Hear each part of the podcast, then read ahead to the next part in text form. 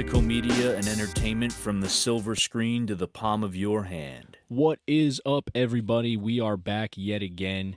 This is from Screen to Shelf. My name is Will. I am joined by these two wonderful gentlemen, Gabe and Chase, for part Up. two. Part two of our cult film discussion. We're going to be talking about more cult movies. We we we did a first round of this uh, on last week's podcast, and we said, you know what? Let's just keep going because there's so many cult movies out there. There's so many underappreciated films. Not that they're not appreciated now, but uh, at the time. And uh, we got a lot more to cover. So who knows? Maybe we'll even do a part three of this down the line. What do you guys think? next week. Probably. We'll just Yeah, do we'll the just- rest of the year. Cult films for the rest of 2024 because we're just giving up on, on everything else. Maybe uh, Chase and I will finally get through our stack of movies we need to watch. Yeah. Will yeah. Will was like super disappointed at us before we started the podcast, but yeah. Yeah. like four different ones. Nope, nope. Yeah. we haven't seen it. Yeah, there were like four different titles, and these. Oh, I haven't seen it. Oh, yeah, I actually haven't seen that one either. oh, cool. We're on a roll, man. It's great. Know. It'll make for well, good you know what though? That'll be fuel for your ver. Yeah, that'll be fuel for your versus videos. Now it'll except it'll be you two versus me. Um, and you'll both have. We can do that. Opinions. I am down for that, Um, hundred percent. But yeah, we'll, we're going to keep talking about cult movies. We each have, I think, three movies this go around, and then I'm assuming we'll each. Uh, Chase, I know you do. Gabe, I'm not sure about you. I, I'll I'll throw some out there too, some honorable mentions towards the end of the uh, discussion here. Um, but let's open it up, Chase. I want to have you start. So go ahead with your first pick, and we'll we'll get right into it without without any further ado. Yeah, this one is actually um, probably up there in my top three animated movies of all time. And if you haven't seen this movie, whenever you turn it on, um, this is actually one of the most sampled soundtracks in hip hop of all time. And this is going to be La Planète Sauvage or Fantastic Planet by Rene Laloux. It is a French animated film. It is about giant blue people, aliens, and uh, essentially just think of like ants were as big as people and people were the size of ants. That's kind of how the world is, right? Uh, But the soundtrack is literally top three soundtracks of all time. Um, I'm almost positive a really, really big name hip hop artists uh, throughout time. Every few years, this this soundtrack's being sampled uh, whenever I first listened to it, I was like, dang, that sounds so familiar. Then went down a rabbit hole, and I kid you not, it's probably 10 or 15 different like platinum hits that have been sampled by this soundtrack. It is great. Um, it is very, very good. There is no box office returns on this movie. Um, I can't even find a budget on it. Um, it is a very short movie. It runs an hour and uh, 11 minutes. It came out in December of 1973. And the animation style is very very similar to um, heavy metal where it's a, it looks a lot more hand drawn a lot more rough and stuff like that um, not like south park type of cardboard cutouts but it almost looks cardboard-ish a little bit and pastel-ish at the same time it's a very beautiful film it's very well made it has a great story it's about oppression and the like you know revolution and stuff like that rising up against like tyranny um, and it, it's pretty tight for its runtime. It's it's very emotional. It's very sentimental. Uh, it I think it, it genuinely strikes every single chord. I'm surprised by the amount of people that haven't seen this. I'm eagerly anticipating this did get a Blu-ray release from Criterion. Uh, I want to say about 10, 12 years ago, and it needs to come out in 4K. This is a movie that needs to be put out in 4K. The HDR would just absolutely elevate it. An Atmos track with that soundtrack on there would just absolutely elevate it to an unreal degree, or even like a really, really properly restored 5.1 would just sound insane on this movie. Um, I don't believe this individual has done much else. Um, Time Masters and Gandahar. Um, Gandahar, actually, I have seen high recommendation of that one. That one did really, really well in the box office, uh, or did not do really well at the box office. Five and a half million dollar budget, and it only made three hundred seventy thousand. So Hmm. definitely didn't do well. But Gandahar, shout out Gandahar as well. I didn't know that was by Renee, um, but it's fantastic. Can't say enough good things about it. Uh, well, I'm pretty sure you've seen it, right, Gabe? I know you haven't seen it. I have not seen it. Hundred percent, I've not seen it. Yeah, Gabe, you should check it out. I think I think Rolling Stone didn't they rank it like one of the best animated film or somebody ranked it one of the like top 50 animated films of all time, I think. And it's Um, deserved. but I think I had like I don't know if it was a DVD or the Blu-ray, but I had it. I had the Criterion edition of this. Um, Yeah. I don't. I don't have it down here. I, I'd have to check upstairs and see if it's up with the rest of them. But I don't. I don't think I have it any longer. But um, I was actually doing some reading while you were talking, Chase, and this is kind of interesting because I don't know if you guys have ever played the game Pikmin back in the Oh, day. yeah. But Oh yeah, yeah. yeah. Yep. Apparently, it's this was by it. heavily inspired or heavily inspired the designing of the world of those games, which is kind of cool because I remember playing those. I mean, this is years Yeah. ago, but That's GameCube Um, days. yeah, Yeah. yeah, oh, God, now we're dating ourselves. Damn, man, that takes me back. But yeah, I, I, I think it's pretty cool. I mean, it's interesting too because it is such a, a shorter runtime. Like, what did you say? An hour and twelve minutes, Chase? 71 minutes, yeah. Yeah. So Yeah, it's very pretty tight. cool. And Yeah. it got 36 on that Rolling Stone. I was looking that up while you were talking. and It ranked 36 on Oh, Rolling okay. Stone's thing. So that's great. That's really good. That's Yeah, very solid. I didn't find anything about the box office other than the fact that um, I, I guess in France it got like eight hundred thousand admissions. So we Yeah. can take that for what it was. But um, yeah, it's it's funny. There's not a lot of information regarding how it did financially. But I, this was a co-production, I guess, between um, I guess it's a, a Czech film and a France uh, production, uh, Yeah. French production. So that's Yeah. interesting. Yeah, really good. Um, I that that's a movie that just for the soundtrack alone, you know, like Mm. it, it's just so good. Like the the the strings in there that come on during the eerier moments and stuff like that. It's Mm. just good. Like I turn on the soundtrack religiously at this point. It's just so good. Um, very well done. That's a movie that yeah, I, I I'm clamoring for a 4K now that we've got Conan and Toxic Avenger. That's literally my most wanted 4K out there, other than Ninja Turtles at this point. But yeah, Fantastic Cool. Planet. Really, really good. I'm wondering if there's a. I'm sure there's a vinyl soundtrack of that that you can pick up somewhere. Let's. Probably worth a little bit of money. Yeah, I see it here. oh, that's really? cool. Oh, that yeah, they that got a vinyl clean. edition. Yeah, that looks really cool. good. Cool cover art too. I, yeah, I love the. I love the. Um, I love the designs of the the characters. Yeah, they're great. They look like a very sweet. simplified version of Abe Sapien from Hellboy with red eyes. I was okay. That is actually a really good way to describe it. That's that's right up there, dude. Yeah, yeah, yeah, for sure. yeah. But yeah, that Cool. vinyl looks good. But um, yeah, who's got their first pick up next? I'm excited to hear it. Gabe, why don't you go next and throw throw what you got out there? Yeah, man, I had a few uh, up up. here. I mean, uh, I'm gonna I'm gonna start with this one just because this is one I'm actually divisive about, but I wanted to bring it up just because I know it's it's a very popular cult movie. I actually just saw it a few years ago, and maybe I just need to watch it again. But um, my selection is Fight Club.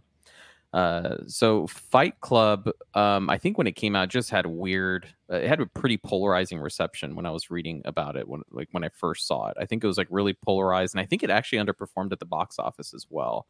Um, it just started developing kind of a fan base and a following as the years went on. I think when when it came out on DVD and Blu-ray, um, over time people just started kind of analyzing the film in terms of it being kind of this like you know weird, you know anti-fascists, you know movie. And, it, and it's it's a really quirky i think chase would actually love it. Chase had mentioned he had never seen it. I think you would actually love fight club chase. Yeah. it's just i it, you could definitely tell it's a movie of its time. Do you guys know what year that uh, fight club came out? Wasn't it 2000 early?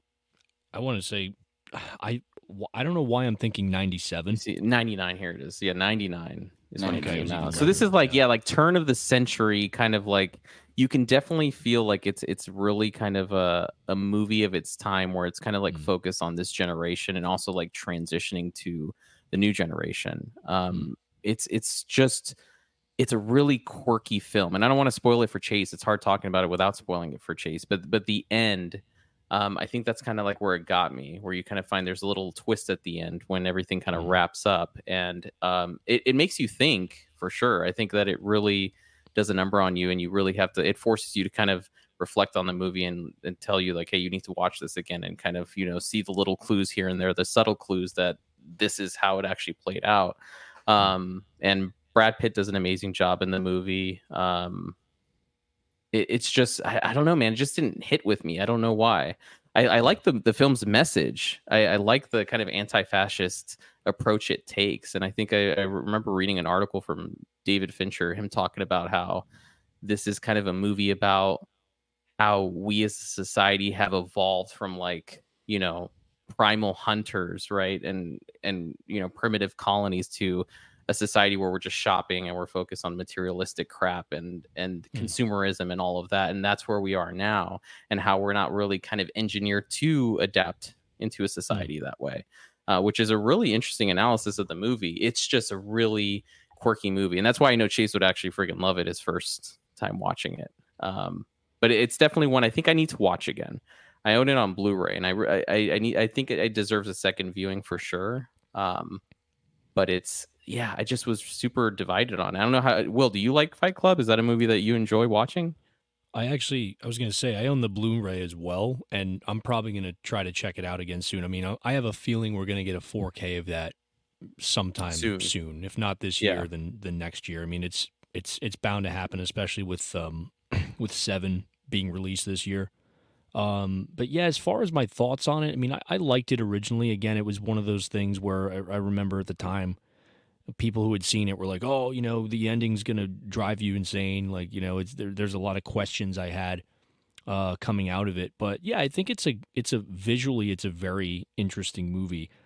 I, I guess I kind of find that it's not one of those movies that I I go to again and again. Like I said, I have the Blu-ray. I haven't seen it in years. It's been a while. Um, so I definitely want to revisit it because I think it's worth a rewatch just to see how I feel about it now. Uh, that it's been probably four or five years since I've seen it.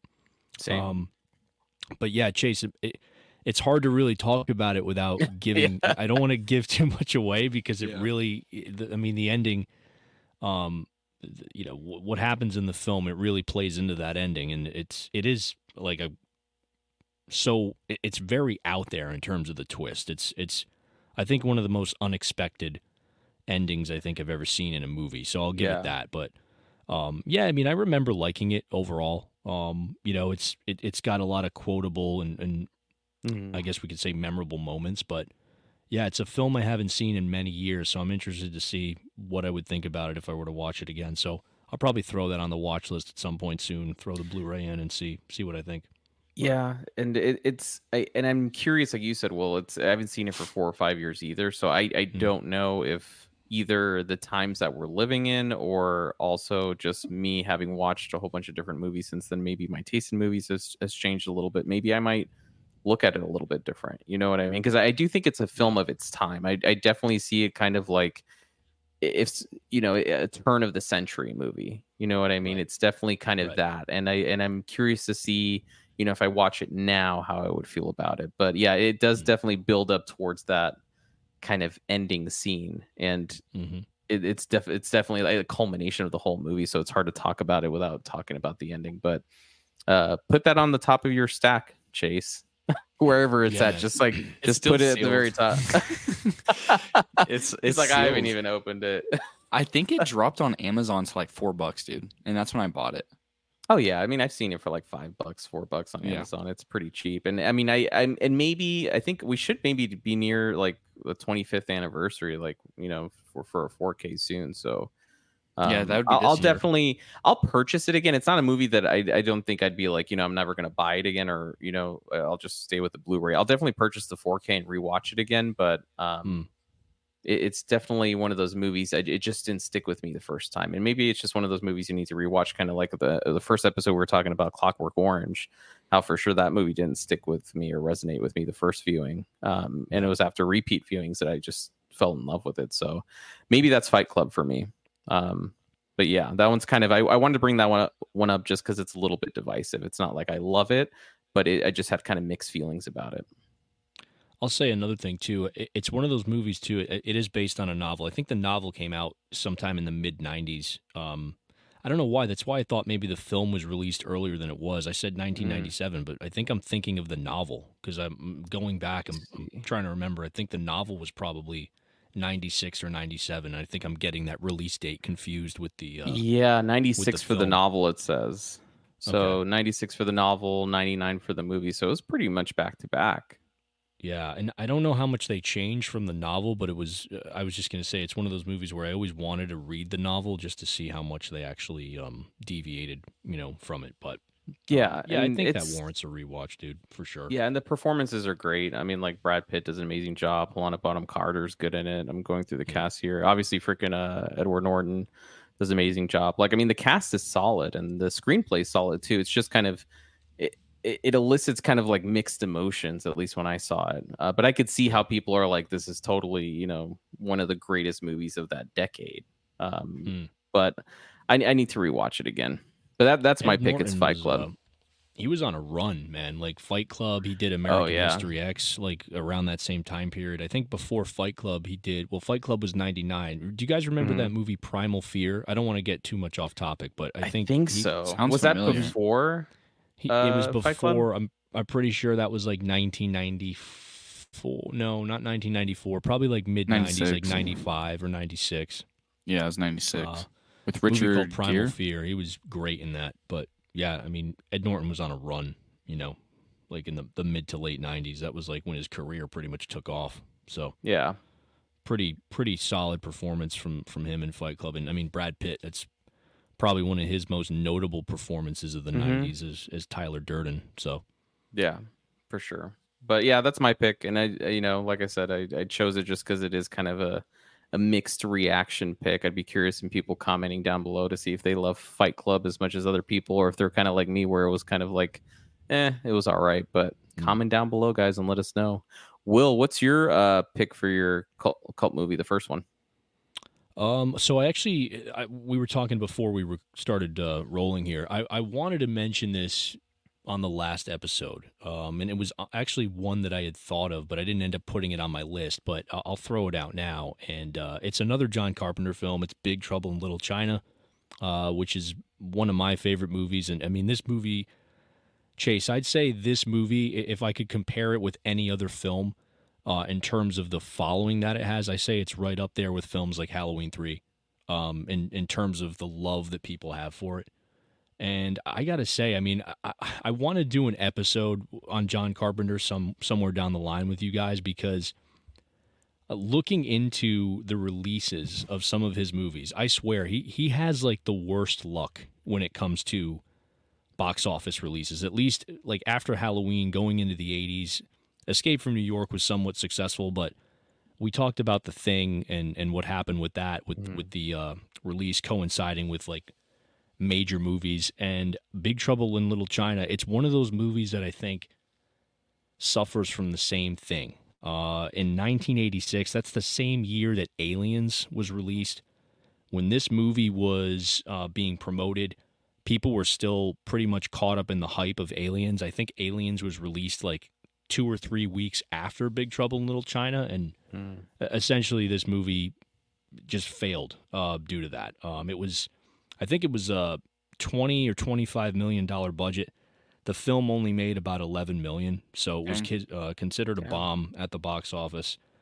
But I think another thing that this film has going for it that was just misunderstood at the time was kind of the role reversal between the the the leads in the movie. So you have Kurt Russell as Jack Burton, and then you have Dennis Dun, who's a fantastic martial artist and, and great great actor, uh, playing Wang, who is kind of Jack Burton's sidekick. Except it's interesting because Carpenter takes the kind of like the buddy cop dynamic, but he flips it on its head, right? So you know Jack Burton is kind of advertised and promoted as the so-called leading man, but what's funny is he he has like this kind of like John Wayne esque kind of attitude um, but it's more of like a satire as far as his performance is concerned on like the John Wayne archetype, I guess we can say. Hmm. Um, it's and what's interesting is Jack Burton he takes a back seat to Dennis Dun's character.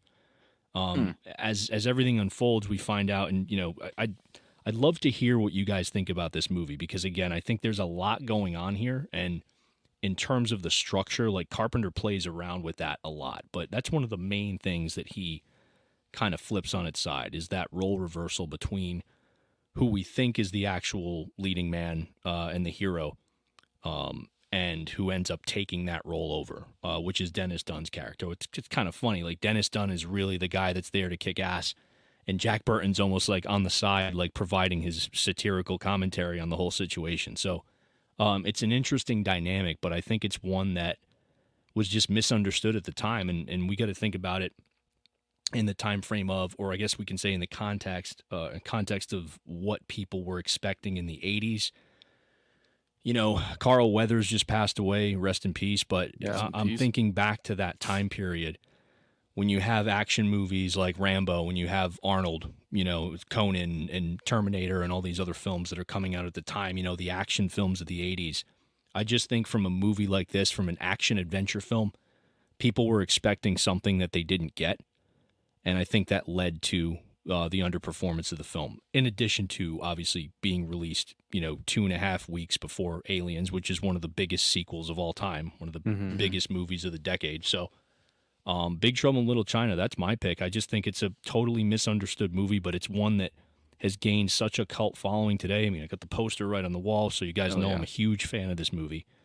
Um, and yeah, I mean, just kudos to John Carpenter. Incredible soundtrack, incredible set design. I mean, there's so many things about this movie that somebody can appreciate, even if you're not necessarily a fan of the film.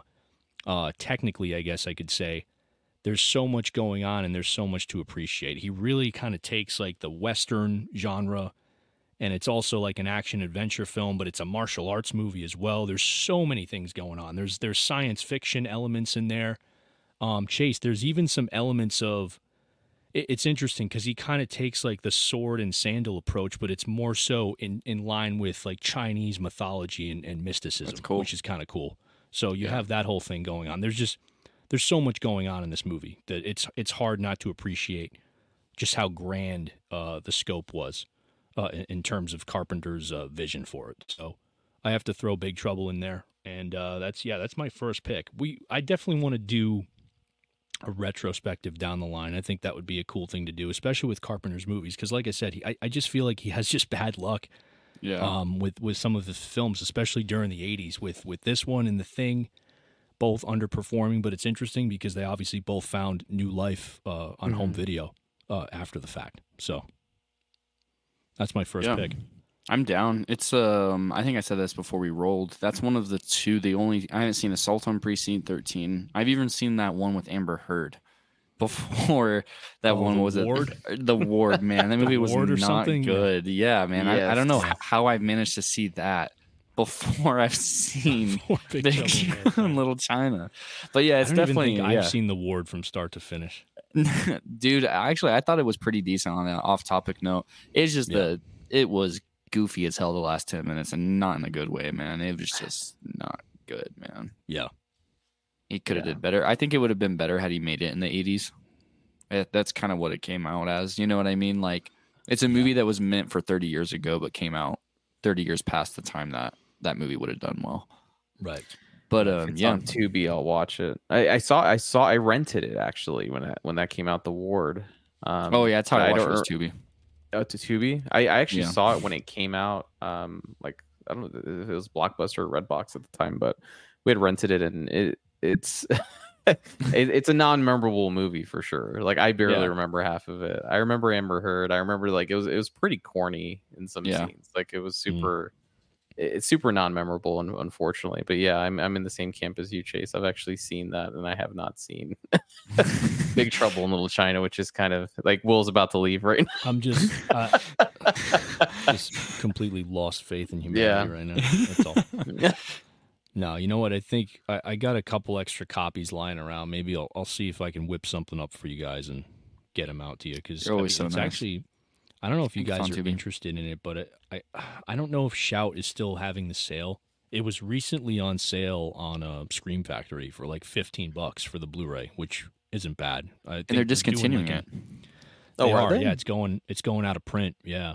Um, he's about and to the buy it interesting thing, Yeah. on the physical. I'm yeah. like, shit. Let me just get it But- then. But the interesting thing about it is there's there's a lot of speculation as to what's going to happen regarding a 4K release because it's 20th Century Fox. They're the rights holders to Big Trouble in Mm. Little China, along with you know movies like The Omen and, and The Fly and and and some others. And seeing as the Blu-rays are soon to be or or nearing out of print status, uh, people are curious as to whether or not you know they're going to get 4K releases. If Disney's going to be willing to, um, you know, let someone take the reins and uh, and release them on 4K. So, but yeah, Big Trouble. It, it's one of those movies that's kind of stuck in that that limbo right now with uh, with 20th Century Studios and Disney. So, but uh, again, if you guys are fans of Carpenter's other work, I mean, I will say in terms of everything that's going on in this movie, it's definitely his most ambitious film. I, I think it's I think it's most separate from the rest of his body of work in terms of horror because this is nowhere near a horror movie. This is like a straight action adventure, you know, science fiction, Mhm. you know, martial arts. Um, there's even like there's like comedic elements in it as well. Like I said, with with um, Kurt Russell's character Jack Burton, he's kind of playing this John Wayne esque, like satirical version of uh, a typical like American hero, you know. So uh, it's a, just an interesting dynamic, but it's a stacked cast as well. Like Kim Cattrall's in this movie, uh, Dennis Dun, who had a few roles in the '80s, but I mean he's he's probably most known for this movie. But James Hong is David Lo Pan, one of the most notorious villains um, of the time. You know, as far as I'm concerned. Um, and yeah, the soundtrack slaps as well. So I would highly recommend you guys check this out. We gotta we gotta get you guys to watch this. Yeah, definitely. I'll buy. Yeah, it's not on sale anymore, but if it's gonna go out of print, I'll probably just buy it. Yeah, I would keep an eye out for it. I mean, you can you can probably find it on Amazon too. I don't think um, it's only available on Shout Factory. I would check some other retailers. I think too, Amazon. Yeah, it's case, but- twenty six on Amazon too.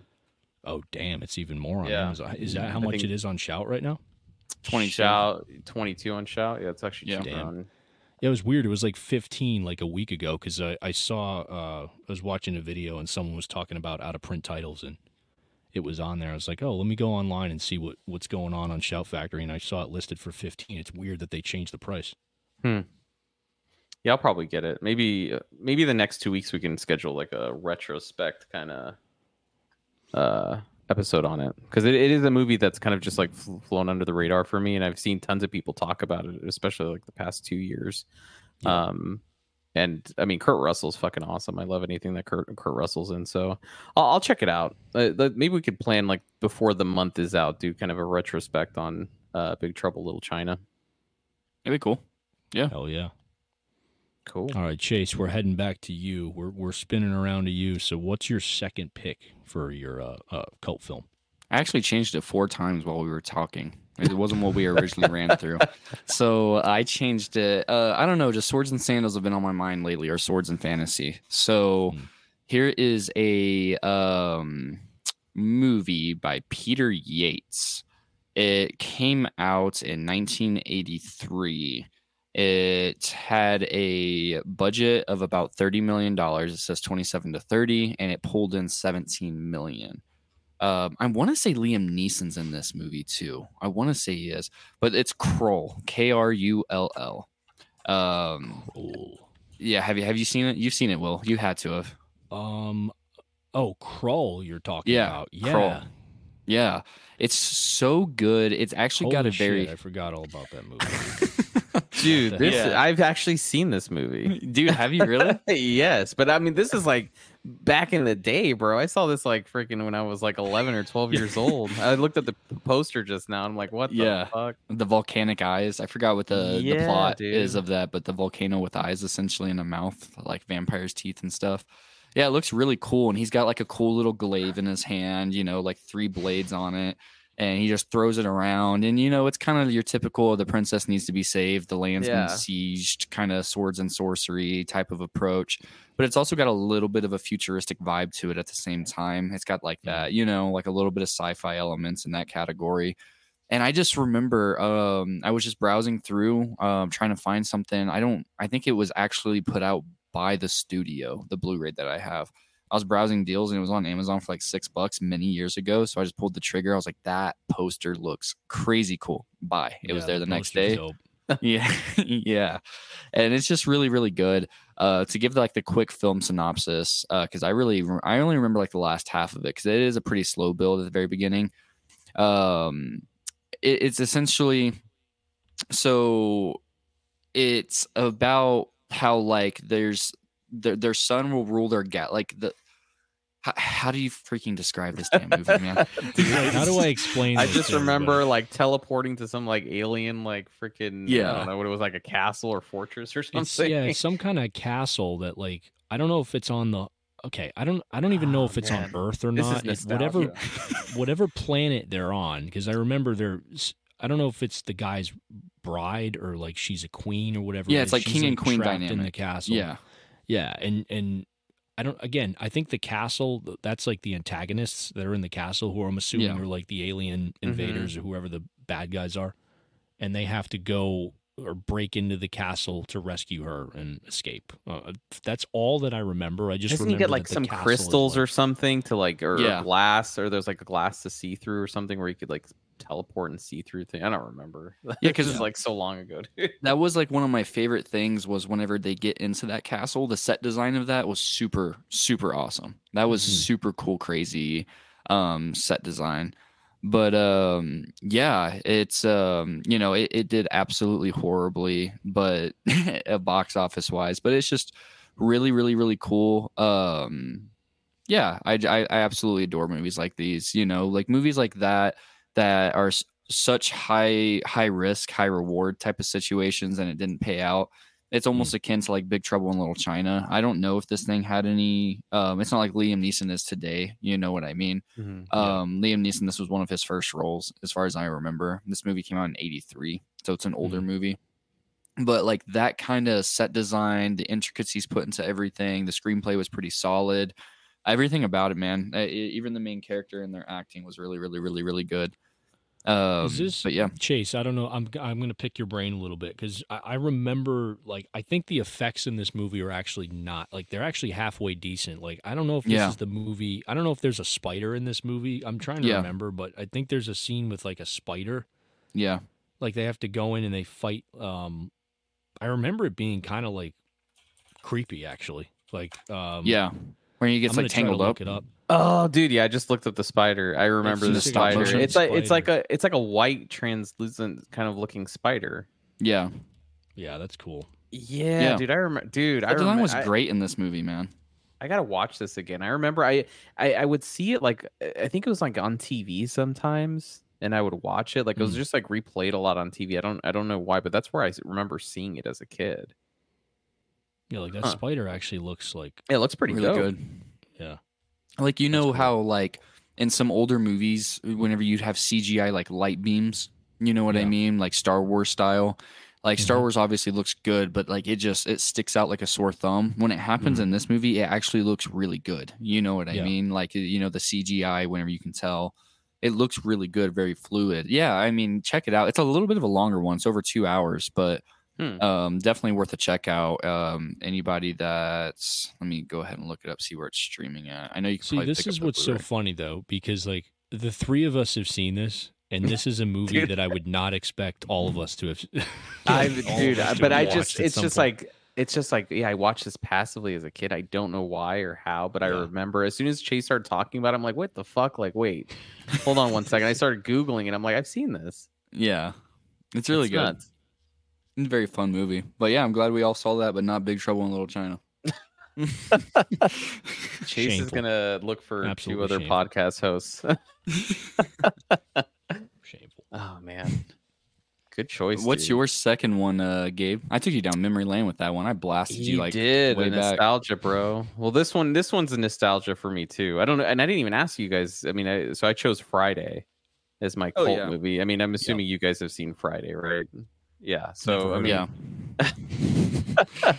dude, Friday is just when, I, and and I know we're gonna do. We're talking about doing an episode of just kind of hangout movies, and that would definitely fall in the realm of of a hangout Mm. movie. But I just love this movie so much, just because it's it's so casual. This is like Mm. literally what you. I mean, like obviously, no one's gonna you know have a drive by happen in the middle of the day, but like it, it- it's such a casual kind of hangout movie where you're like, this is what your friends could be doing on any given day. Um, and then like the whole freaking thing with what was the bully's name? Debo, I think is- is his name, right? The bigger dude. Debo, yeah. Yeah, Debo. The stuff with Debo and freaking um, uh, Chris Tucker, dude. it- It's just it's just a freaking hilarious movie. And this is I think this was Ice Cube's first role, right? I don't think he had taken another role prior to this. I'm not sure. Um, yeah, I I have to check on that. I think that was his first role. I got to double check. I could be wrong. If I'm wrong, guys, I mean, feel free to. Oh no, he was in Boys in the Hood.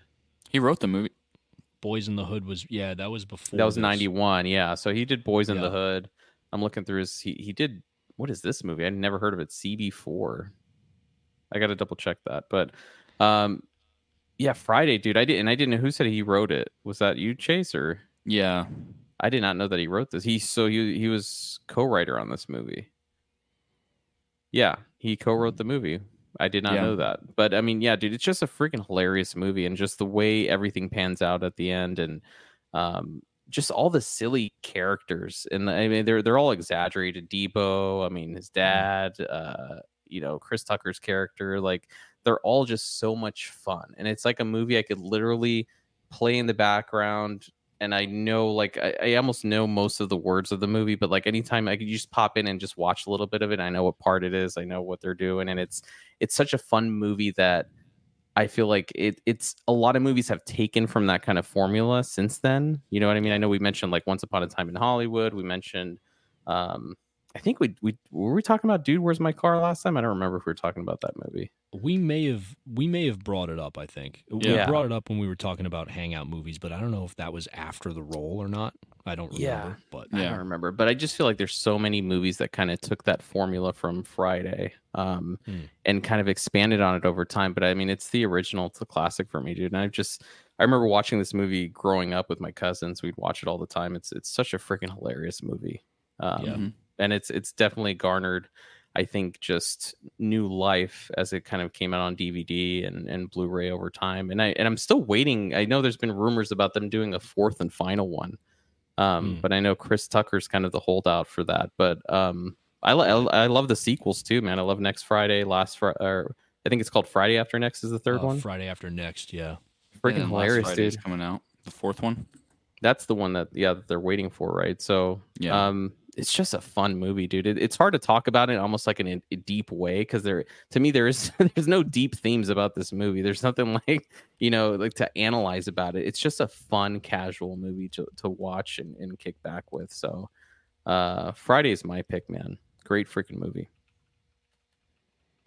Yeah, I'm a fan of Friday. That's that's definitely one. I mean, we'll talk about that one too more so when we uh we do our hangout movies episode whenever that is. But um I want to mention one thing. That guy that plays Debo, I think his name is like Tommy Liston or Tommy Lister Jr. or um I think his name was actually Tiny. Like that was his nickname.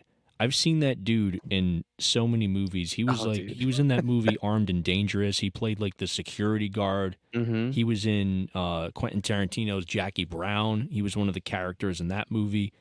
Um, so yeah, shout out to uh, I think his name was Thomas Lister or Tommy Lister. yeah lister Um, he he's i think he's typecast in a lot He was, but dude, he movies, was such but- a personality. Like, oh yeah one of those guys that was like instantly recognizable. Like growing up, and and I'd see him, you know, every so often I'd see him pop up in something. Um, I think he did some stuff with like, I want to say the WWE or like the WWF back in the day, like back in the '90s. Um, yeah he did along He those actually did, I lines, remember like that.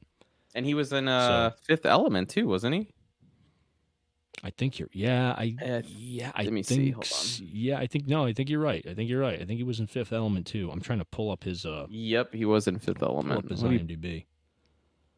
yeah, he was he was a cool dude, man. But he was typecast in a lot of stuff. But I mean, it, Yeah. it was always kind of a pleasure seeing him whenever he was in a movie, just because, like you said, he was kind of like this fun, kind of spontaneous personality. Yeah, but Friday's a classic, dude. I mean, it's got like it's just kind of like there's like comedy in it. There's there's obviously like it's it's weird, right? Because it's pretty much like an open-minded uh, almost like an acceptance of like the drug use and the guns and violence as like part of the characters' lives, but it just it looks at it from such a unique perspective, you know. Yeah. Um which I think is interesting. So and you have films like Menace to Society which were I think released within a few years of this movie. I don't know if it was before are after this, but it's just interesting to have like those different perspectives because you have like a movie like Menace to Society, which is you know incredibly violent and much more of a cynical, uh, more serious look um, at at you know characters involved in that kind of world, and then Friday is much more of a lighthearted, more straightforward. I guess we can say um, it, it kind of takes more of a comedic, like relaxed approach to that. So I I, Yeah. I appreciate it a lot for that matter. Yeah. Solid movie, and they need to freaking. It, it's not on 4K, is it? I don't think it is. No. No, it's not. That's It's- one I would buy like day one if they did a 4K for it. Yeah, I, I still get the Blu-ray from like I don't even remember who put out. I forget It's when I ancient, bought the Blu-ray, bro. but I, I Hey, I'm know. I curious, do, have like, you I might guys, do like a um, Blu-ray video of like all my because I have so many Blu-rays that I just haven't seen in so many years because I've just been so busy buying like 4Ks now. It's like Yeah. I forget that like I have I still have a lot of movies on Blu-ray. A lot of great titles that just haven't had transfers yet. What were you saying, Chase? Yeah. Oh, I was gonna ask. Have you guys seen "Don't Be a Menace to South Central" while drinking your juice in the hood? I think you had brought that up last pod. I don't know if it was like while we were rolling or after. Like you had So brought you that up. Didn't you have like I've never seen it. Well, you told you us the it? story. I think of like your coworkers had you see it, right? I yeah, it I've was that and Friday. Yeah, my coworkers on my birthday sat me down and made Yeah. me watch it in the back since I hadn't seen my whole shift. I just watched movies. Yeah, I but that, that one's hilarious. It's hilarious. Um, yeah, because it's just a, it's an a, like an amalgamation, like a blend and parody of all like the hood trope movies that were coming out, like "Don't Be a Menace to Society" and stuff. yeah. If you haven't seen it, just to sell you on this movie, it's, it's a Wayans movie. You know, it's got Marlon Wayans in it. Oh, then I'll there's a watch it. part where like there's like this truck and there's these people in the back and then they have this car like right here and there's these people standing right here and so they keep pulling out weapons at each other and they keep increasingly getting bigger until the person in the car just pulls out a bazooka and it's just goofy but he's also wearing like pacifiers in his twists and stuff like that and in his locks and it's just goofy man it, it, it's a hilarious movie but yeah definitely shout out that it's really funny That reminded me of I don't know why this is totally random, but uh, you guys remember Malibu's Most Wanted? hell yeah with that one guy from um course. Uh, God, dude, Jamie Kennedy? Yeah, man. Yeah. You when, when you're talking about the the weapons getting bigger, I don't know why I just started thinking of that movie. That movie's freaking uh, hilarious. yeah that, that was a good one yeah. But yeah, that's my second pick. Friday. Will, what do you got for your number two? Uh, I'm gonna go with Clue from 1985. Nice. This is one of my favorite movies. It's one of my favorite mystery movies. It, I, I think it's a fantastic black comedy. I'm not familiar with the director of this. It's a guy named Jonathan Lynn. Um, and I'm I'm trying to remember what else I've seen from him. I don't think I've seen much uh, of his filmography at all. But Hmm. um, the, the It just got a 4K, right? yeah yeah, uh, Shout Select actually put out a 4K this, which is fantastic. They actually did a pretty solid job on the transfer. So I would highly recommend if anybody hasn't seen it yet to check that out.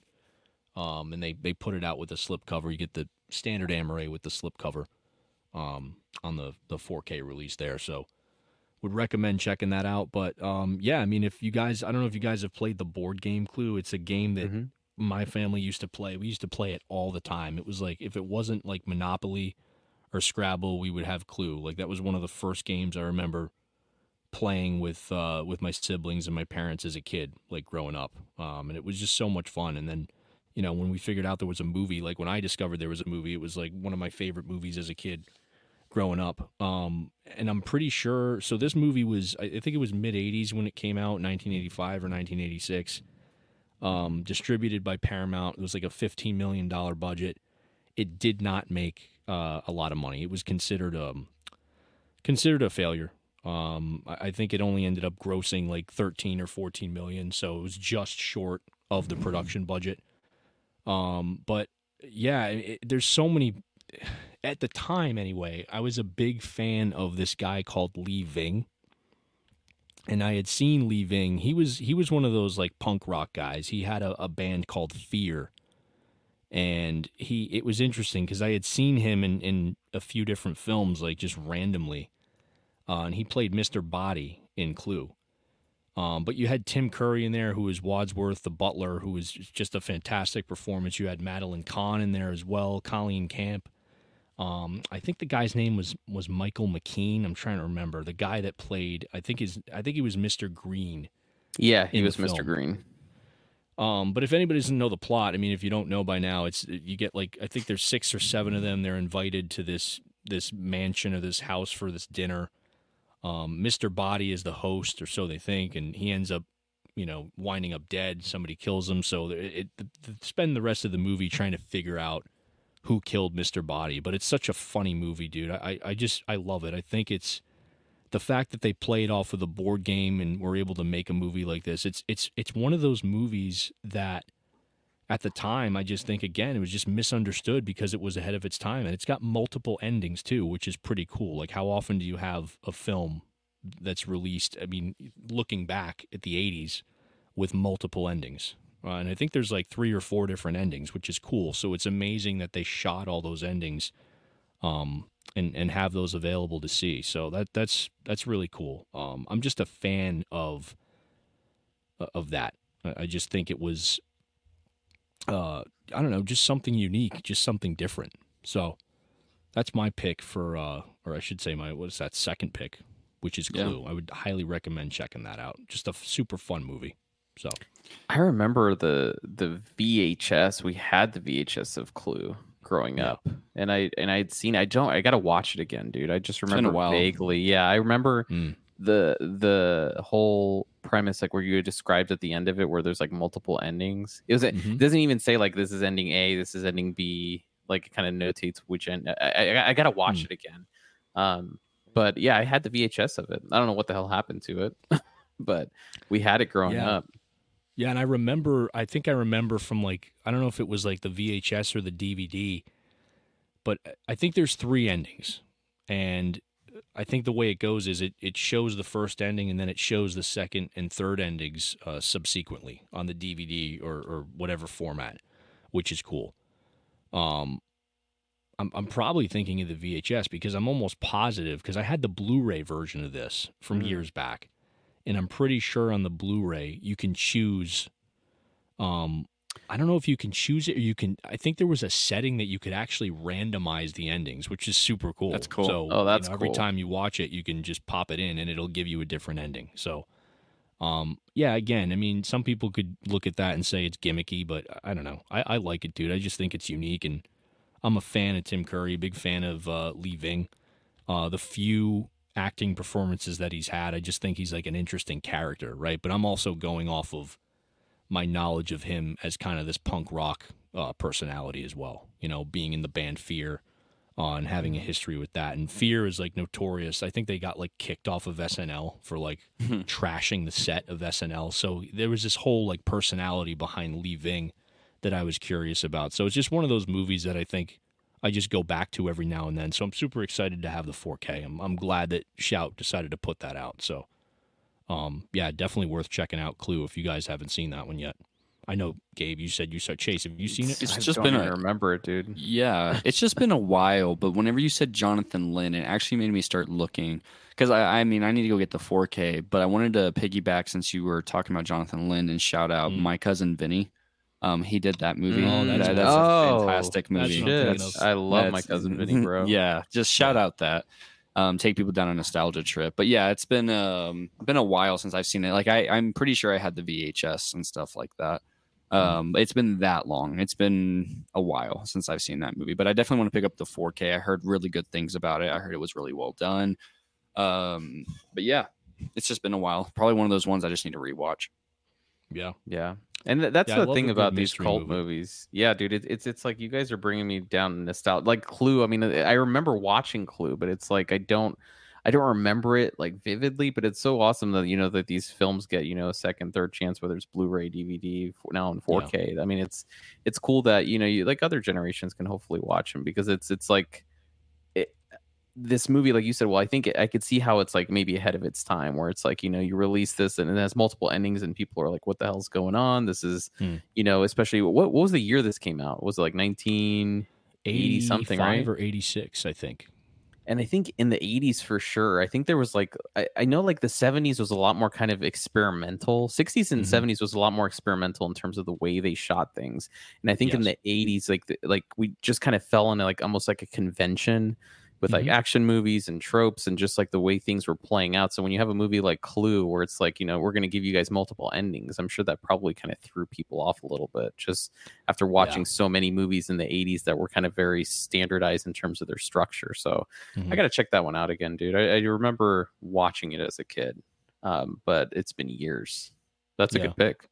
And it's weird too because like i said it's it's a mystery but it's also kind of like a black comedy in, in in a lot of regards so i i can see Mhm. that again like going back to like big trouble in little china i just think a lot of movies particularly from the 80s like what you said gabe it, it, i think that was a perfect way to say it Uh, the 80s became in, in many cases just a very conventional decade for for Mhm. storytelling in terms of filming techniques and so you know you have movies like this that are kind of going against the grain and doing something different you know they kind of fell out of place, right? And and Yeah. uh, I think that's a, the case with a lot of these movies. But I mean, Clue for me, i i and and these are my kind of closing thoughts, but um, it was kind of my gateway, I guess, from a young age into like mystery movies, right? Mhm. Um, Mhm. you know, playing the board game and then watching the movie, like, oh, this is kind of cool. Like, you know, the mystery films are actually kind of cool. So that kind of got me interested in. Uh, more so like caper films and and you know stuff like 10 little indians and stuff like that so clue was kind of like my my gateway to, to that stuff so you know it, it kind of holds a special place in my heart for that reason so Mhm. Yeah. Solid pick, dude. Great one. All right, I right think it's, it's back to me again, right? Yep. It I think it's back to you, Chase. So I actually have five options to talk. I just every time we go down there, I just he just keeps some- coming up with Yeah, more he's, he's movies. changing Yeah. him. Yeah. yeah, yeah. I have Can't to throw you stick guys with this list, curveballs. man. I can't. I can't be predictable. But See, no, there this was is why so, there's a part three because we just Because keep, I- I- finding more movies It's just gonna run to my other monitor over here, full of Mhm. tabs for movies to talk about. So I'm Yeah. struggling between. Okay, so I'm he's gonna go actually with got a one. second podcast after this guys after he's done with us Yeah, he goes on to his other, you know, there's a whole A secret podcast podcast that we don't know about. it's just a private one. I like to listen to myself talk. So I just once you guys get off, I just private it and put it on there and listen to it myself.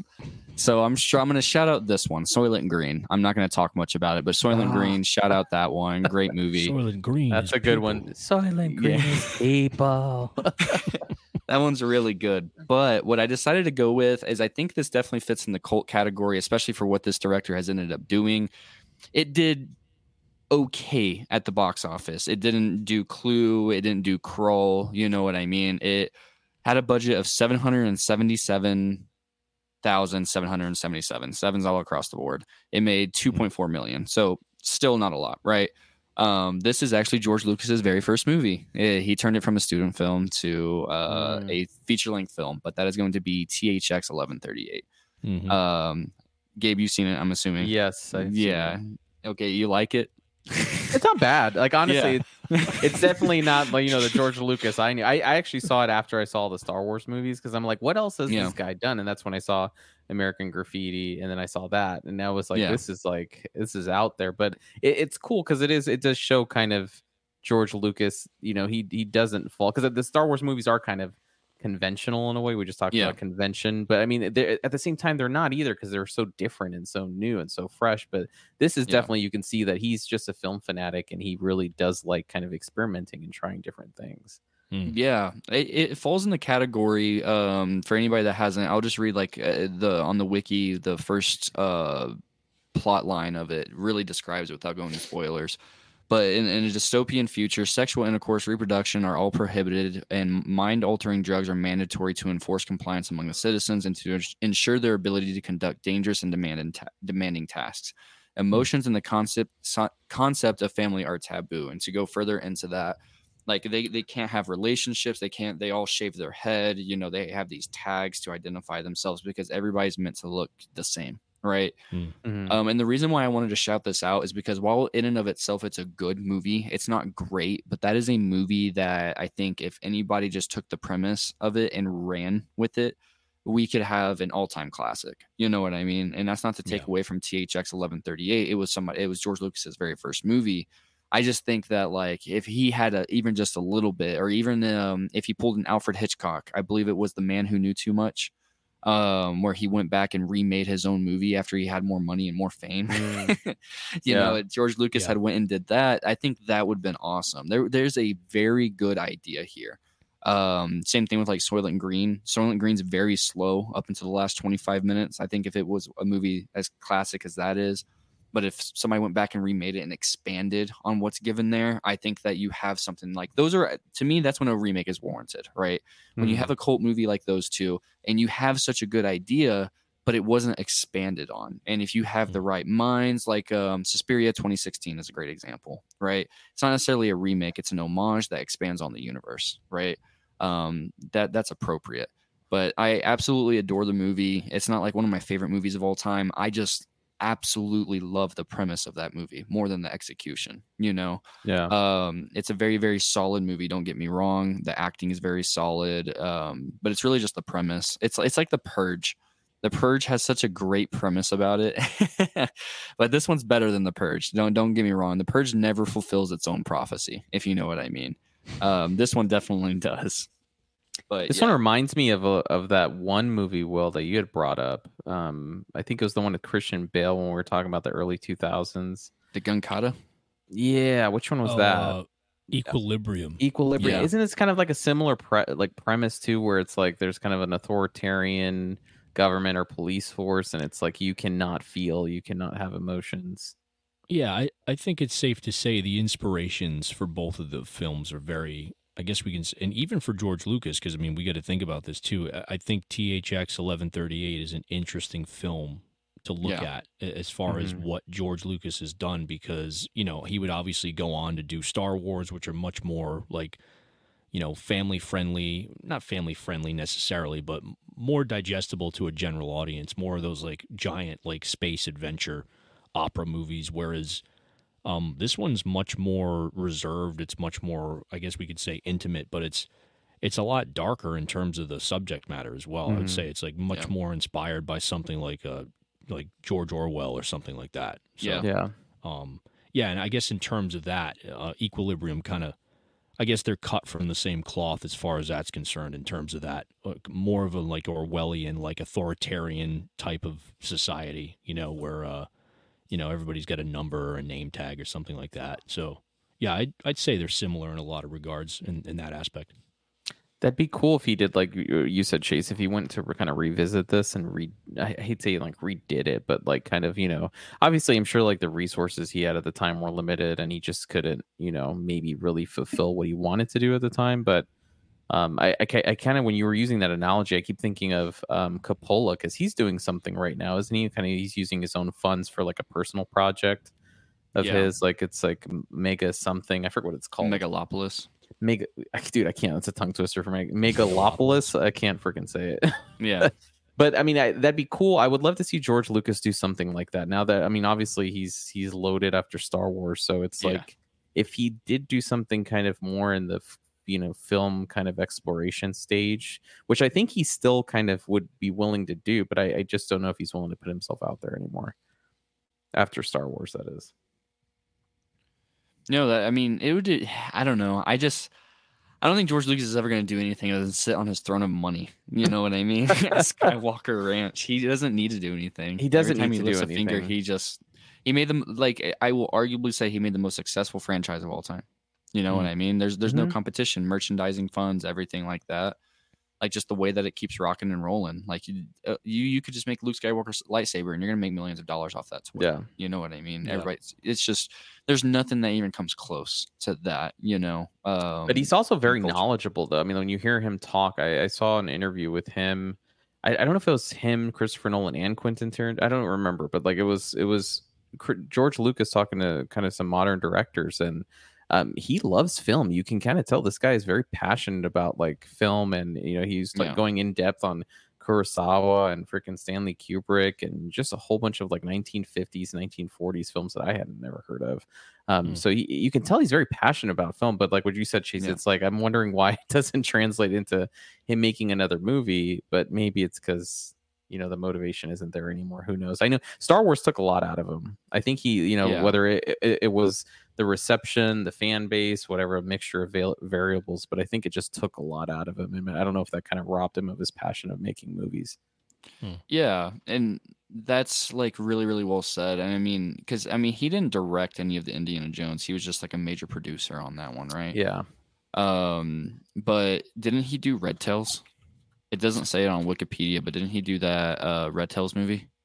I don't know if he like like executive produced it. Let me see. I, I know which one you're talking about. Yeah, the one from 2012. Because I, I was just looking at the filmography. It's just Star Wars, American Graffiti, and Howard the Duck.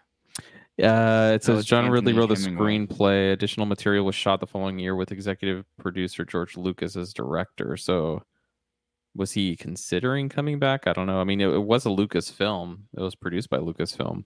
Maybe that's why. Because I remember him advertising the living hell out of that movie, man. I just I just remember Yeah. like whenever they were coming on, um, it's like Will, like what we were talking about on our Conan review pretty recently. Those like little behind the scene 90 minute featurettes like that would go on Mm. like E and everything like that because the Conan set came with those. I remember those for that. And George Lucas, I'd be like, oh, a new George Lucas movie, you know. Um, but Mm. yeah, um, he did pretty good on yeah 1138. But I mean, if you're sitting on that fat of a cash and per on directed features, all you made was 1138 American Graffiti, Howard the Duck, and Star Wars one. All of those, like that's just Mhm. wild, just crazy. nuts. Yeah, Kudos to him though, because even though it is a conventional, like it is a conventional kind of, mm, I guess like Star Wars falls under convention. At the same time, it's it's not though, because it's like so Yeah. quirky and weird. Like when it, I mean, I always try and picture myself like in that decade when Star Wars came out. You know what I mean? And they're on Tatooine in that bar with all these weird creatures, and you're just like, what the hell am I watching? like, what is Yeah. this? It, it's a really weird experience. Now it's so normal to us, just because I think it's been embedded in pop culture and everything. But um, when it came out, it was very different. it took a lot of inspirations from Dune once I finally got a hold of that series and read the Mhm. book. Like uh with the weirding way and everything like that, like the, The shouts and and everything, way, but yeah. instead of it being your voice and just stuff like that. Apparently Frank Herbert, the um direct writer of Dune, Yeah. he had an issue with that back in the time. That that, that that's a whole podcast episode for another time. Oh, But interesting. Yeah, you didn't know about that? Like he tried No. uh, as far as I'm aware, he tried to sue them and like had issues and was very vocal about that. Like that a new hope was essentially Dune. You know what I oh mean? crap! And I don't disagree because to a degree it was. you I'm almost done with uh, finishing the book, like dude, I think I have like hundred pages left. I need to. It's really good, man. Finish it. It's a good book. I'm I'm enjoying it so far. Yeah. But yeah, I can kind of see the the similarities. I think the only difference is really tone. Yeah, yeah. a, there, there's a different tone in in between the you know the, the content. in that Yeah. world. You know, Yeah, for sure. Dune's a very, very dialogue heavy. You know, Mhm. with some action in there. Even the Denis movie had a little bit of too like more action, drawn out action. as yeah, you than the what's in the book. Yeah. Yeah, hundred percent. But we'll save that for our future Dune episode that might or might not be dropping in the future. Dude. Uh, It's gonna drop. I already got my tickets. I'm ready to roll. Yeah. Um, so this is oh yeah, so number three, right? We're on number three. you got it. Um, I think yeah, Bla- last one was Blade Runner, guys.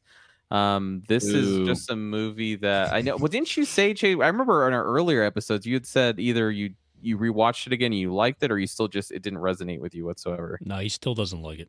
No, it's Oh, over. God, it's the dude. overrated movie. Remember, ma- remember How, man? Underrated and overrated movies, and I chose that for my overrated. Yes, that's that was the episode I was talking about. My bad. I thought you had said you'd watched it again recently, dude. Like, how do you hear like freaking uh Roy's uh, monologue and think like it's like not one of the greatest like written? It's good, but it doesn't redeem the rest of the slow pacedness of the movie for me. Oh, the the set God, design's dude. really good and everything, but yeah, It's so yeah. I, I didn't know a lot of the history about like I've always loved the Blade Runner, but I've interestingly enough never like gone into the history of like its development and its release. And I think Will had mentioned at the beginning of the podcast that it just wasn't.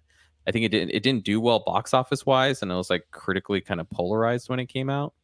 Which Mm-hmm. is kind of mind-boggling to me, man. Just because I mean, I, I obviously saw this movie way later, but it's it's it's such a freaking masterpiece in my opinion, man. Just everything from the the re- the concept of like replicants to you know the philosophy of like what what does it mean to be human. Um, it's just a freaking gorgeous movie, man, and it, and it's mind-boggling to me. Like I guess from a retrospect perspective, that this came out and people were like, eh, I don't I don't get it or I don't understand what he Ridley Scott was trying to do. I mean, this is to me still probably Ridley, Ridley Scott's best movie. Like mm-hmm. probably tied with Alien if I had to kind of pit those against each other. It's just I, I really appreciate Blade Runner's kind of introspect in terms of kind of the human condition and what it means to be human. I think that makes it trump Alien. But this movie's just everything. I, it's it's a masterpiece in my opinion. It's hard to kind of even critique this movie just because I love it so much. Um, and it That's hurts my heart that Chase Chase can't. Uh, uh, yeah, man, it, it's crazy. I, I thought this would be like right up your alley. It's I did it's- too.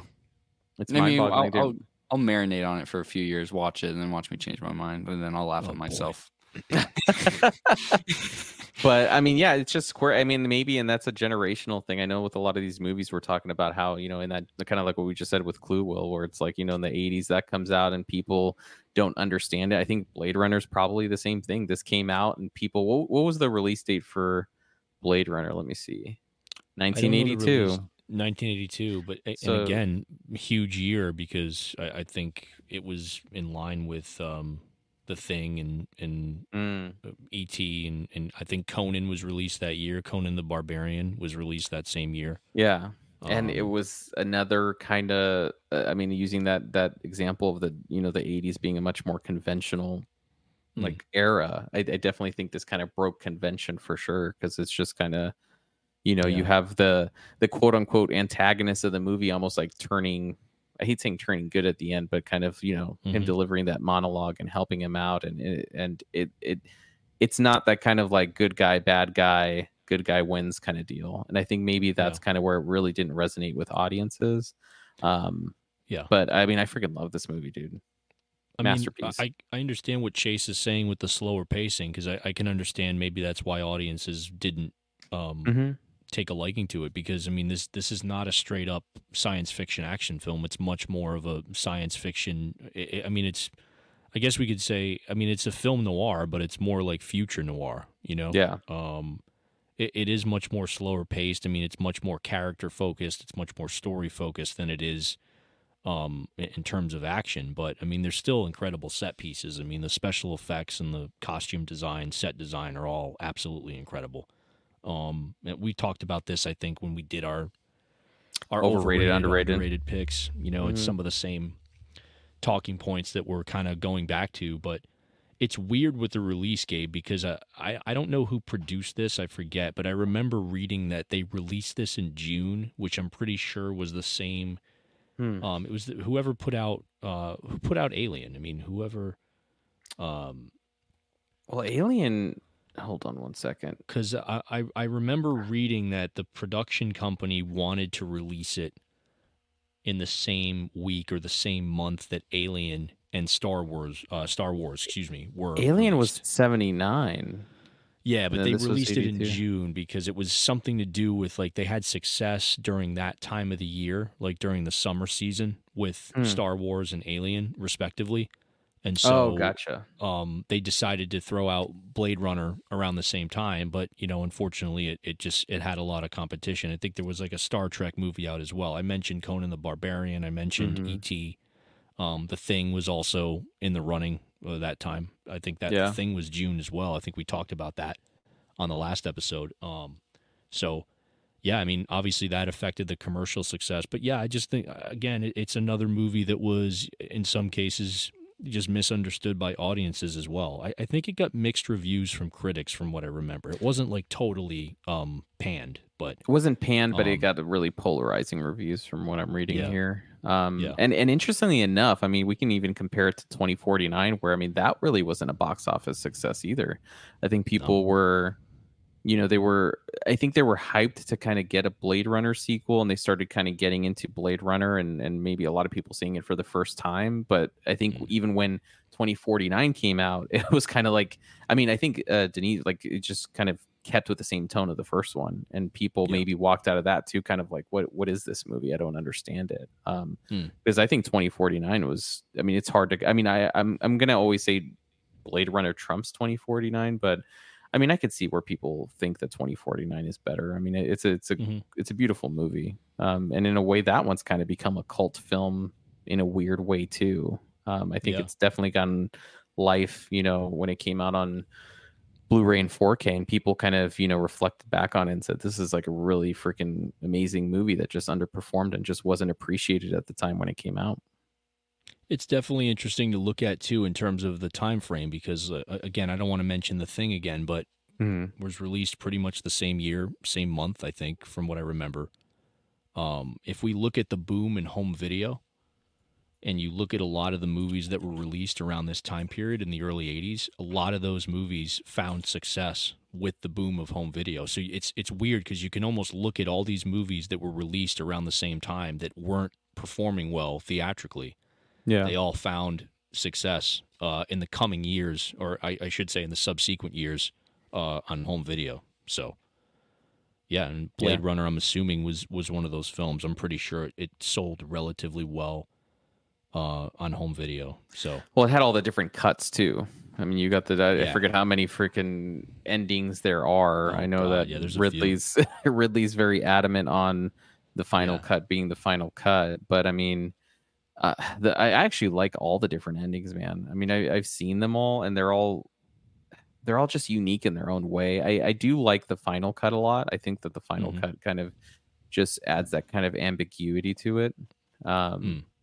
But I mean, all the cuts are are pretty phenomenal. Isn't there one cut that's not released though? I don't, I don't remember.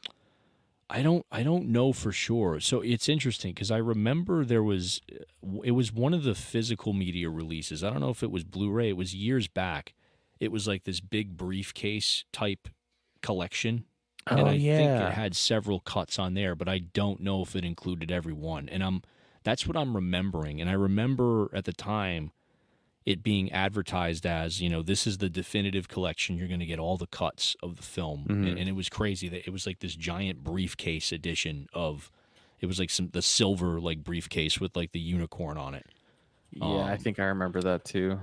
or the or the Pegasus whatever it is on on there. So, um Don't you have like an ultra premium back there on your shelf for Blade Runner? me? No, I don't actually. Unfortunately, thought you I had do that, not. Gabe.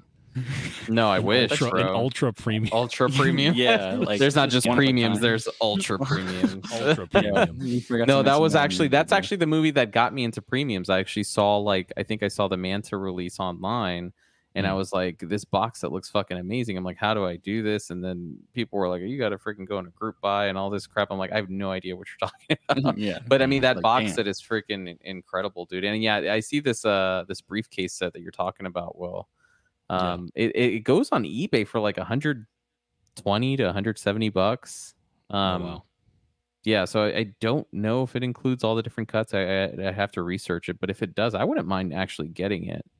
Um, it's a cool Yeah. little collection. But yeah, I mean, I mean, right now we have the, I think it's the final cut that's on 4K, and that's Ridley's kind of definitive Mhm. version from what he said. So, uh, yeah, Blade That's Let me ask Blade you Runner. this. I'm ex- I was curious because you said Alien and uh, Blade Runner are your two favorite Ridley Scott movies. yeah. I mean, I love Gladiator too. Gladiator. I was gonna say I thought Gladiator. Was your favorite. Gladiator is definitely like it's up there, but it, ju- I think like Blade Runner's just kind of uh, Gladiator's like more to me. It's kind of even though it's a tragic kind of story, it's like more feel good. You know what I mean? It, Yeah. It's like you know at the end he kills the dude, and it's like you know it's a bittersweet ending, but it's it's very kind of straightforward. I think I like Blade Runner more just because the complexity of kind of the self analysis of kind of like what it means to be human, and then Alien Yeah. is just a classic fucking horror movie. The effects in that movie are just mind blowing um the practical effects so i it's between like alien and blade runner usually but gladiator's an amazing film too I think in terms of the influence on the cinematic landscape and just pop culture in general, Blade Runner, it, it- like Blade Runner was studied, you know, in Mhm. in in in campuses across the country, you know, for for the questions that it posed regarding, you know, Yeah. humanity, like the human experience, like what it means to be human. I mean, that it's just crazy how it it, it kind of kickstarted all these, you know, um, just all these discussions about that kind of stuff, you know. So it, I guess we can say it's renowned for that reason more so than than than Alien. I mean, Alien's a great movie, but I just I think. Blade Runner's.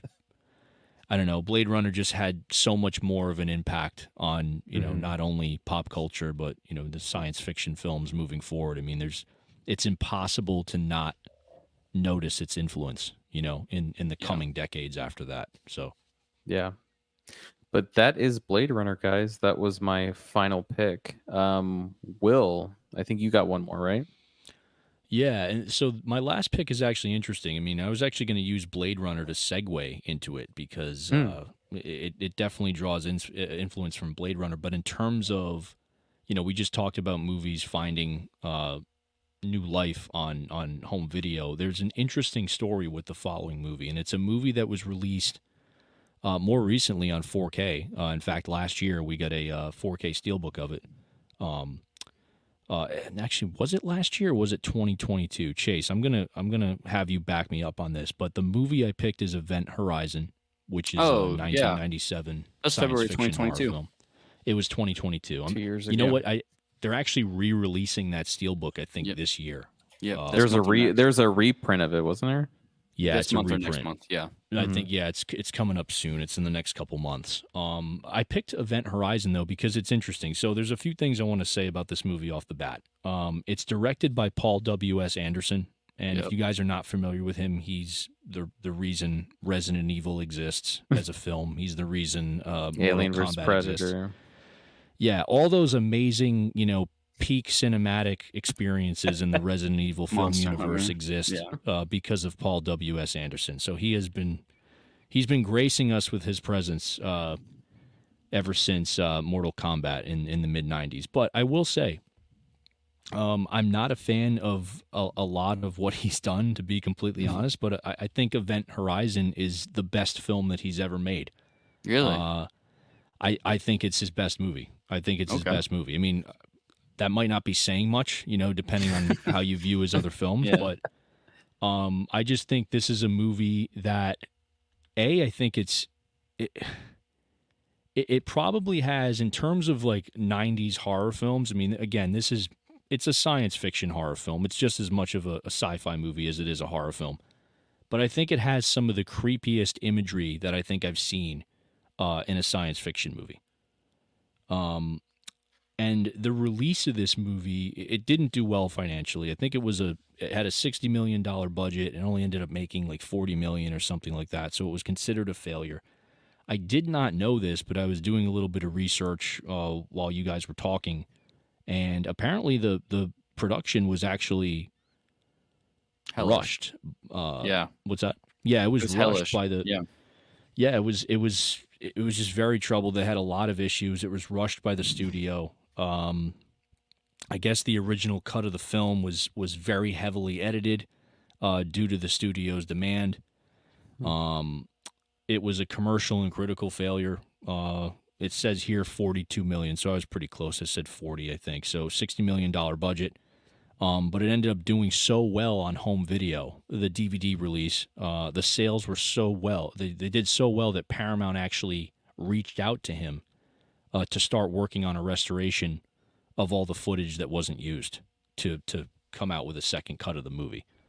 Um, but I just I love this movie, dude. I think it's one of those movies that doesn't fall into like the typical science fiction, you know, cliche that was established by earlier films like Alien and then the subsequent films that followed. I think Event Horizon is just unique. It kind of does its own thing.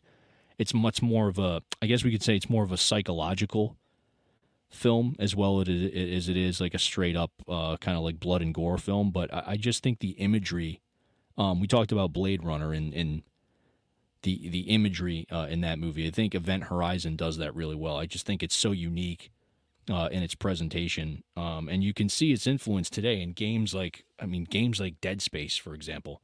Yeah. Like I don't know if you guys have ever played Dead Space. When I Mhm. played Dead Space, it, it made me think of this movie. Like Dead Space is, in, in, I guess, an incarnation of Event Horizon uh, in a video game format. So, um, just a just a great movie, dude. Just one of my favorites of that time period. And the fact that it was released on 4K, got a 4K steelbook, uh, as Chase said, uh, 2022 Beautiful.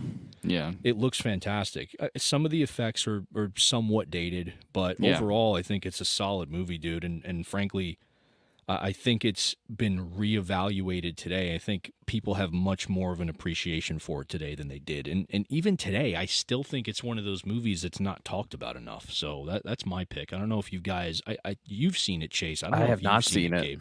Nope, I I've, I've been wanting to it see it just because I do like you know kind of space horror kind of stuff, and I Mm-hmm. I, I think when that steelbook came out, um, everyone was getting it, and everyone was just you know high praise for Sold the movie. out. So Yeah. yeah, I do want to watch it. I'm curious, but like you said, at the same time, it's you know Paul W S Anderson, and Mm. he's he's one of those guys that I you know anytime I see his name, I'm kind of hesitant. But I mean, it seems this is gonna you know this is kind of you know the the jewel in his filmography, so to speak. Um, Yeah. So Yeah. I definitely want to give it a shot. It looks interesting, and the fact that it's space horror alone, I'll probably watch it. Is it on Tubi? Is the question. If it's on Tubi, Yeah, that's that's the question. Well, Let's find out real quick. I'll watch Or it. Roll the dice. While you're looking that up, um, I've actually got a, a, a much different opinion on this because that director's cut never came out because uh, Anderson does not want to release it because he actually said that having to cut it and everything like that, he was actually fine with the way that it came out and he think that it was for the better of it with the Mm. subliminal imagery and stuff like that, with the way that like some of the more disgusting and disturbing elements, like during a lot of the quick cut scenes and stuff like that, whenever Yeah. that would happen, a lot of that was the cut footage just put through to get past the MPAA and how the studios Right. wanted it chopped. Yeah. I, I I I want I want the full two hour and ten minute cut. I don't want that hour and thirty six minute cut because knowing what it like I, I I like space horror. Um, you think this would be a movie that's meant for me with everything in there. Um, you said it perfectly. It's pretty much Dead Space, right? Um, so it, it it's a match made in heaven, but man, I wasn't the biggest fan. It, it's good. It's like a six out of ten, uh, a serviceable three out of five. But I wanted to love the movie more for what I heard. Right? I heard it was terrifying. I heard it was this, but no, it's just it's a space opera. You know what I mean? A space horror Mhm. opera. You know, um, it's essentially his take on Alien to a degree, right? With a lot Right. more sci-fi into it. But yeah, I mean, very solid pick, very solid movie nonetheless. But I wanted to like that movie a lot more than I did. I wanted it to it to be like a masterpiece in my eyes because it had the potential to be. It had a very Yeah. original story. And see, I agree with part of that, but I think where we differ is like when so when I look at it, I look Mhm. at it and say I, I think it avoids a lot of the like the typical I guess we could say the space monster stereotypes or tropes that we're used to seeing, right? Yeah, Um, so I think it actually does a good job of kind of separating itself from that, which I think is why I appreciate it a little bit more uh, than Yeah. some of the other, you know, I guess we could say contemporary films, right, of, of that Yeah. genre. So that's kind of where I stand on it. But no, that's valid. I can understand that for sure. And yeah, um, just the whole aspect of it. Yeah, it, it's just a very wholly original um, screenplay. It really is. Mm. It's very, very solid, very, very good, very well made. Uh, I, I just, man, we need to do an episode on MPAA massacring our our movies. destroying That's a whole films. Yeah, like I just, I just let it go out. You know what I mean? Oh, and Just it's over let- the dumbest stuff too, man. I mean, like I know I'd mentioned Yeah. this before, but when I saw that uh, documentary on Taxi Driver and how just you know Martin Scorsese changing the the the color grading on the blood got him the R rating he needed. Like that's all he needed to do. It's it's just so freaking Yeah. ridiculous, man. Yeah. it's Yeah. that's crazy to me. You know, I and agree. Gabe, I, I, you might appreciate this. Uh, This is the last thing I'll say about Event Horizon. So there's a scene. You've, uh, Chase, have you seen Interstellar yet? Yeah, yeah, yeah. I sold Okay, Gabe. Uh, thank God. I had remember I had like three copies of the Steelbook. 'cause Yeah, Best you Buy sold me one of the sent steel books. Yeah, Yeah, Best Buy sent me three copies of that. By the way, when I ordered one when that when that Hmm. came out, so Gabe found out I had Damn. one. I he was like, "Hey." please. "Yeah, Yeah, there's a. So I don't know if you guys remember. I'm sure Gabe. I'm sure you will. But the the scene in Interstellar where they they're kind of illustrating how the wormholes work, how they Mhm. function. yeah, That whole scene is kind of taken from um, Event Horizon. There's a similar scene in Event Horizon where they they kind of use. Uh, you know, he explains how wormholes work to some of the other crew members. So. Mm. Uh, I thought that was kind of neat that Nolan uh, threw that in there. It's kind of like a little, uh, little homage, so to speak. So That's cool.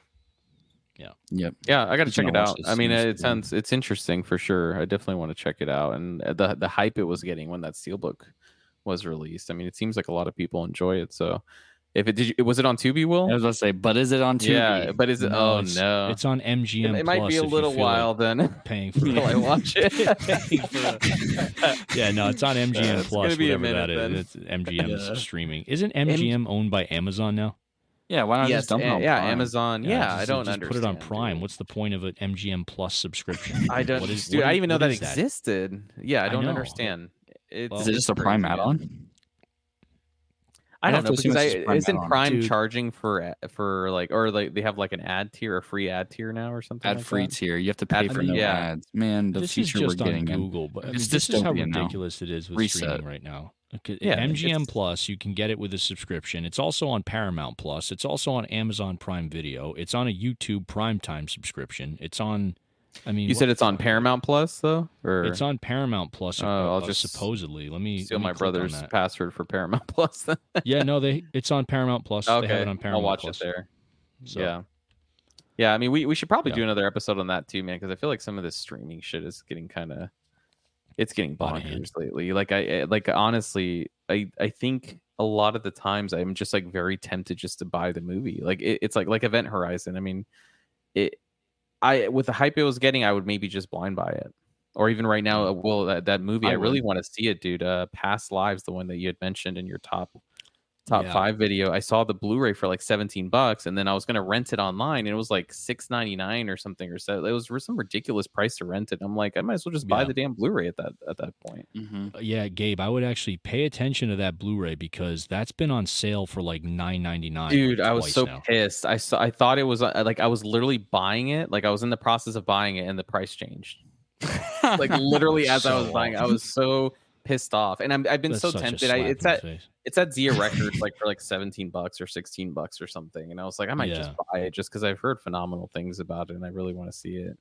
Um, yeah, I think but yeah, I mean, li- I mean, you'll like it for sure. Um, it it's just a weird it's weird when rentals are just so high. I mean not all of Mm. them are like that. I mean some of them you can still catch for like three bucks here and there but it's like when you're going to charge me like six or seven bucks to rent a movie or those Yeah. stupid you know like when they're still in theaters but they're in digital and it's twenty dollars to To rent, that's yeah, so low that, dude. It's It's like i'd rather just wait for the the 4k when it's out.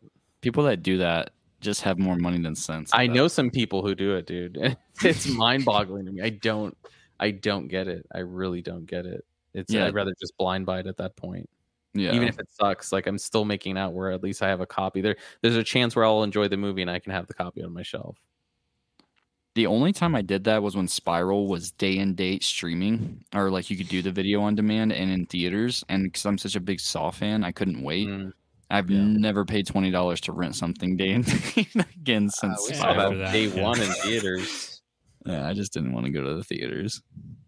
yeah but yeah i mean we could do an episode on that too because i feel like some of that streaming stuff is getting bonkers now because netflix is raising their prices again too i just heard that like uh, Yeah. two more at this point.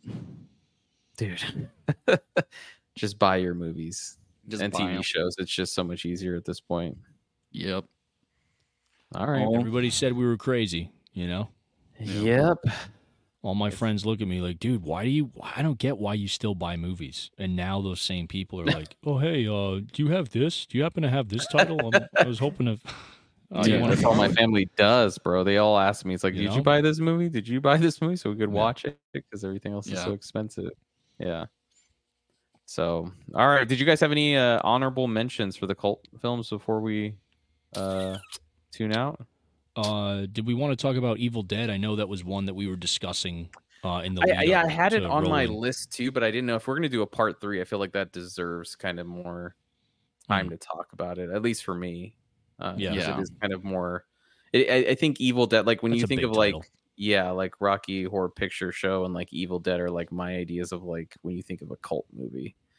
Um, For sure. So uh, I probably want to talk about that one later. But we did have Evil Dead. I I had Memento as like an honorable mention. It, it just felt kind of weird because I, I I guess it is a cult film, but it's it's not to me. I, I don't know. I'm kind of in that Hmm. weird. It's because you think about it every day. the forefront of my mind all the time. Have you seen Memento, Chase?